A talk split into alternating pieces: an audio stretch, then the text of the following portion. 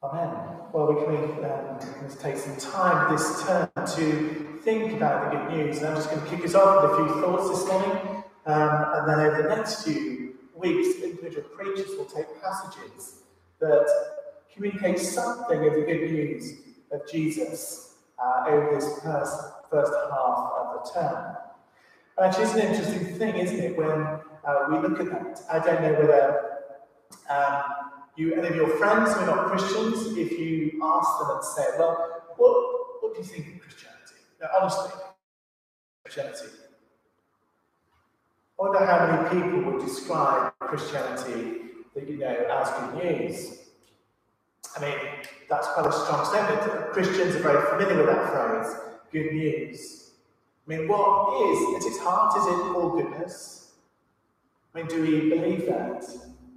That actually is all goodness? And is there anything newsworthy about Christianity? We've just celebrated the resurrection uh, of 2,000 years ago, and in many ways, I think to many in the world, a bit like yesterday's news.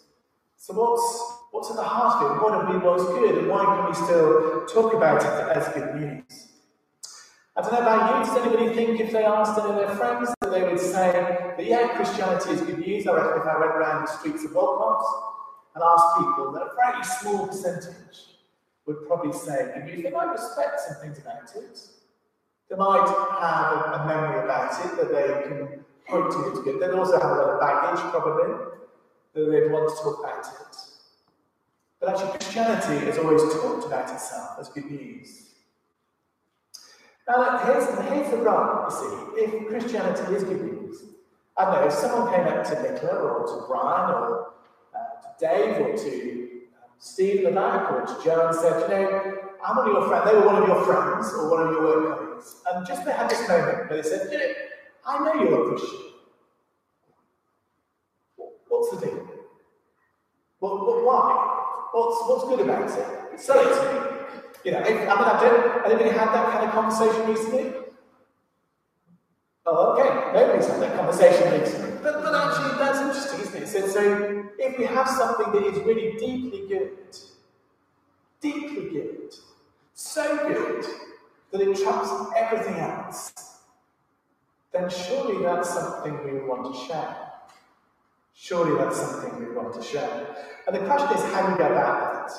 How do we go about that? How do we capture the essence of the goodness of Christianity and the news it's centre that grabs people's attention in today's world where many people may talk about spirituality in a kind of vague way, but not really get to the heart of who Jesus might be or what's at the heart of Christian faith.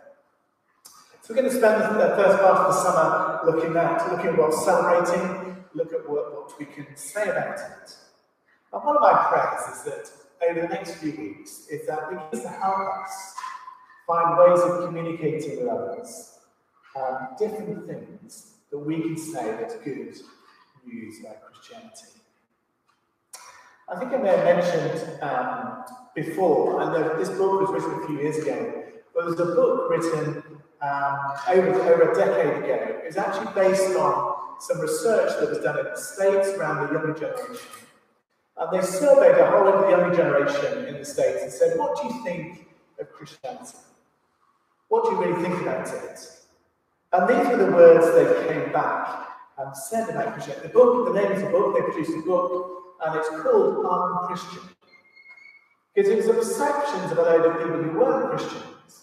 and they said that what they experienced doesn't look like Christianity. What they said is this they said that they, their predominant impressions of Christians is that they were hypocritical, that they were all only interested in getting you saved, they were very sheltered in their kind of outlook in life, they were too political, they were incredibly judgmental, and they were anti homosexual. Those were the kind of main themes that came out of this survey that was done. So, how is it that we talk about the fact that this is good news, yet the world doesn't seem to know? Yet the world doesn't seem to be able to see beyond a whole of things. How is it if we're Christ's ambassadors on this earth today? we find ways of communicating the goodness of the heart of our faith, how we get our message across. And this is how uh, Mark begins his account of Jesus' life. We're just going to look at two verses very briefly this morning, and I'm going to do it in a short time. Mark 1, verses 14 and 15. This is the account of Jesus' life that Mark records. After John was put in prison, Jesus went into Galilee, proclaiming the good news of God. The time has come, he said. The kingdom of God has come near. Repent and believe the good news. I'm going to read those again because actually it's only two verses. After John was put in prison, Jesus went to Galilee, proclaiming the good news of God. The time has come, he said, the kingdom of God is coming. Repent and believe the good news. Now, most of you will know that the word gospel, which Christians often use, is translated, translated from the Greek word used in the Bible, euangelion, which is translated here in the NIV as good news. When you see the word good news in the Bible that's used in our translation of King, it's a translation of that Greek word, euangelion. Jesus went proclaiming the good news of God and repent and believe the good news. Mark records that that's what Jesus did. Now, the word good news in the Greek combines two particular words from the Greek, one of which is angelion, angelos, sorry, which is the word for announcing news, and the U bit, EU, uh, which means joyful. So it's announcing news and joyful. So if you put the source of the words together, what it's saying is, is a literal translation of it is news that brings joy. Christianity is news that brings joy. Now, the thing is, this word that's used in the Greek isn't actually a religious word. It's not a word that was kind of distinct to Christians. It was actually used in the society at the time. It was actually used in the culture at the time. And it was used to kind of communicate something about history making, life shaping news, as opposed to just routine news. So it was a word that was specifically used to communicate something of, of magnitude and life changing in the world. So, for example, that word is used to announce when a new emperor is ascending to the throne, when a new king is enthroned. They would announce the gospel of the new king, the new emperor. Or when a battle, a great battle victory was happened, they would announce the news through that. And they would use that word. That's the word they used in the society at the time. Because this was history shaping news. This news had magnitude and it would change people's lives. It wasn't just a little bit of information. So when the Bible uses the word good news, right here we see the essence of the difference between Christianity and other religions and all other philosophies. It gets to the very heart of the difference between our faith and what other people believe. See, the essence of all other philosophies and all other religions is essentially this it's advice. It's advice. It's kind of saying if you do all these things, your life will be better. If you do all the things, things will get better. If you do all these things, you'll earn your way to God, or you'll find your way to God, or somehow miraculously you will become worthy of God. But Christianity is news. Christianity is news. And news, what do we do with news? News is something you receive because of what has already been done. And for us as Christians, what we're saying is the news is of all Christ has done for us. And the thing is this, you say, well, yeah, that's very simplistic. But in essence, the thing is this, is that when any advice is given to us, even good advice is given to us this, ultimately, there's an aspect of advice that will ultimately weigh you down, however good that advice is. Because the reality is, all advice is trying to enable you to reach something better to get to something better, to earn your way to something that will somehow produce you the perfect life or the perfect type of thing. But for Christians, the news for us is this is Jesus Christ has already done it for you. Jesus Christ has already done it for you. He's done it for you in history, and it simply needs to be received and believed. Received and believed.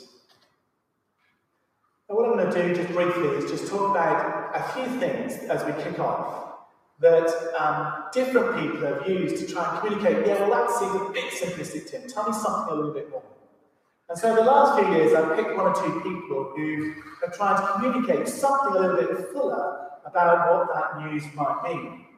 So, one person, for example, I'm quite keen on quoting, uh, partly because of the contrast, is one of the brightest minds uh, of people who lived, uh, particularly in the terms of talking about theology. It's a very famous theologian. those people who um, study theology about God.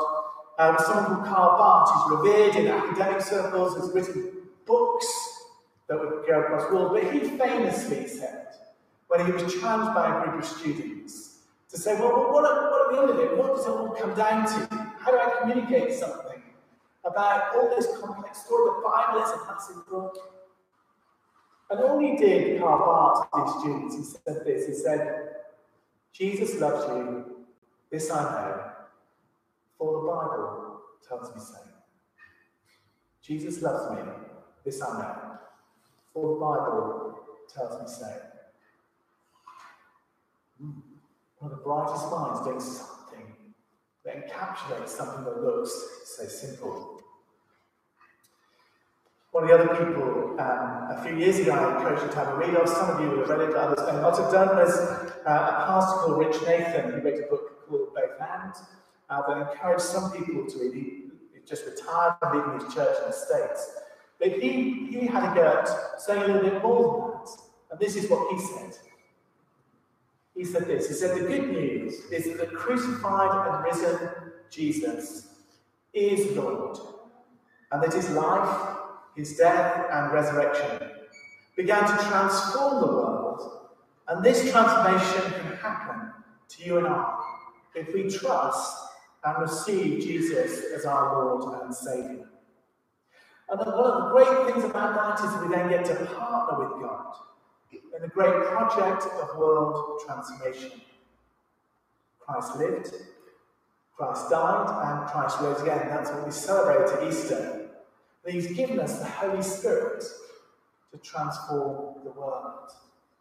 And this process won't be completed until the Lord returns. Now, I know that's a lot of words, but there's a lot in there. A lot of good things in there that try to get to the heart of what it is in a nutshell we believe. The of Easter that we went through over the last week are absolutely central to getting to the good news that we want to share the good news of the gospel. I reckon, I know I've done this before, and maybe when we're out of lockdown a bit more, when you ask someone and say, for example, pick me your favourite Bible verse. Often, when you ask people to do that, they, they choose a verse that really is the essence of what has drawn them to faith. You see in pretty much every sporting event, you see someone puts up John 3.16, for God so loved the world that he gave his one and only begotten Son, that whoever believes in him should not perish, but have eternal life. There are lots of others, and I'm sure if I asked you, you kind of think, not as a test, but to say, well, what could you say about what you do believe? What could you say about what's really important to you? What could you say that you really hold to of your faith? This is another version this morning. This is my last one before we bring it to head. So we were created by a good and loving God to be in a whole and healthy relationships with God, who is our King. We are to be in healthy relations with one another, with God, and with all of creation. But we chose to be our own King. We weren't satisfied with God as King. So we chose to do things our own way and go our own way, choosing our own selfishness and our self absorption, starting in the garden. And a consequence of that is all our relationships have suddenly have become fractured and broken. And as a consequence of all that, the world is not as it was meant to be.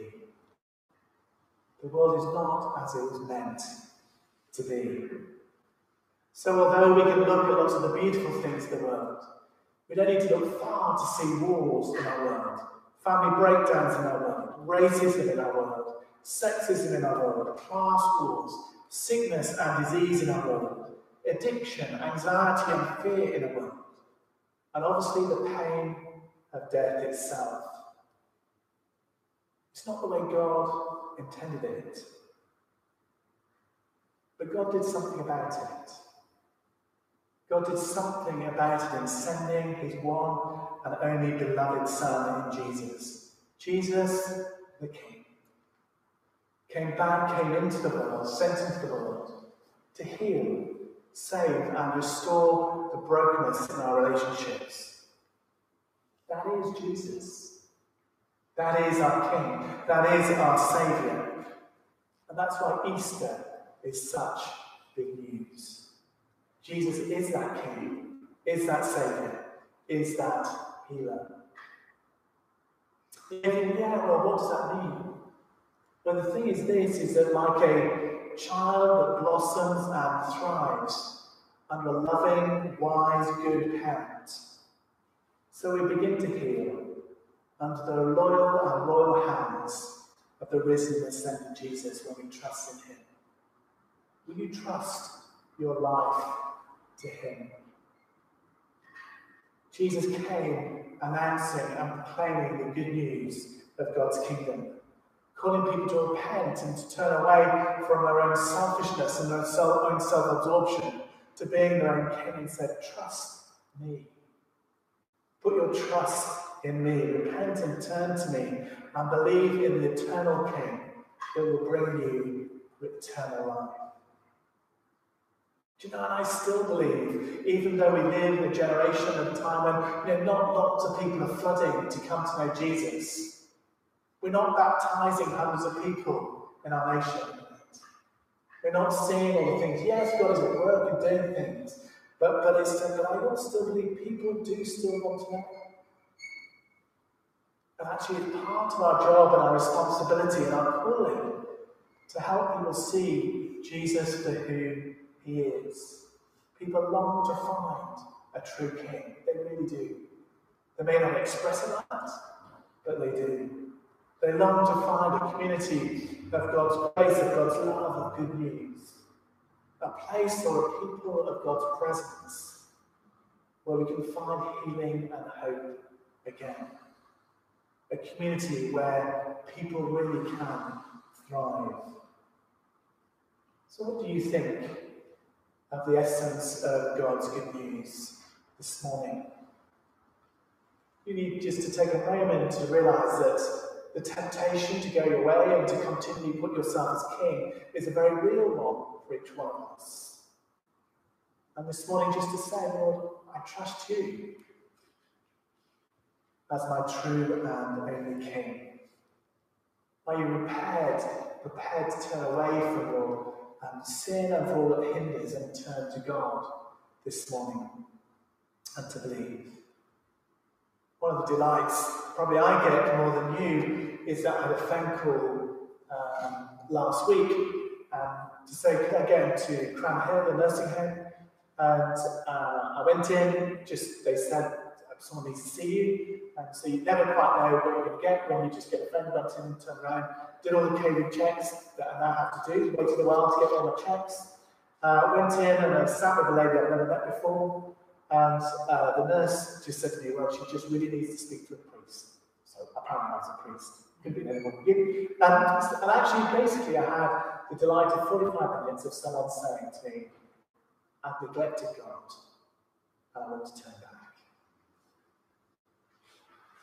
Now, she's towards the her life, and the privilege of being able to to point her again to Jesus, to show that forgiveness is available. It's not wasted, it's never too late. The joy of leading again to our loving Heavenly Father. Let's pray.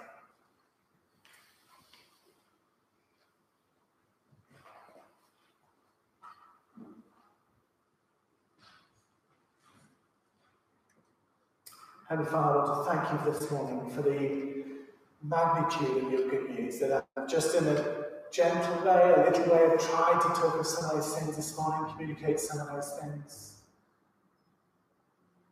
But one of the things that I constantly have in my mind for us as a church is that we have this extraordinary well of treasure for us as a church, but we're finding a way to share it. But this morning I want to pray for anybody this morning who doesn't realize how treasured they are and how good God is towards them. But this morning that they would know that afresh. They would know of your goodness, know of uh, how much you long to know them and to bless them and to draw them into your life. Would you help us discover the riches of your goodness over this coming season as a church?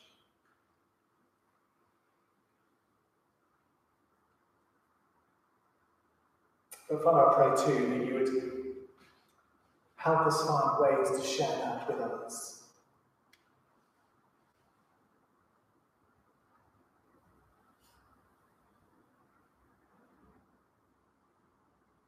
Holy Spirit, I pray, would you come afresh upon us as your people? Would you empower us to be your witnesses, not just to try to do everything in our own strength, but to know that you have gone ahead of us you can equip us and enable us to walk with you. Thank you for the people you've given each one of us in our lives family, friends, colleagues, work colleagues, neighbours. Would you grow us in our confidence to communicate something of your goodness, something of the news at the heart of our faith? Father, would you reveal yourself by your Spirit through us, we pray. In Jesus' name. Amen.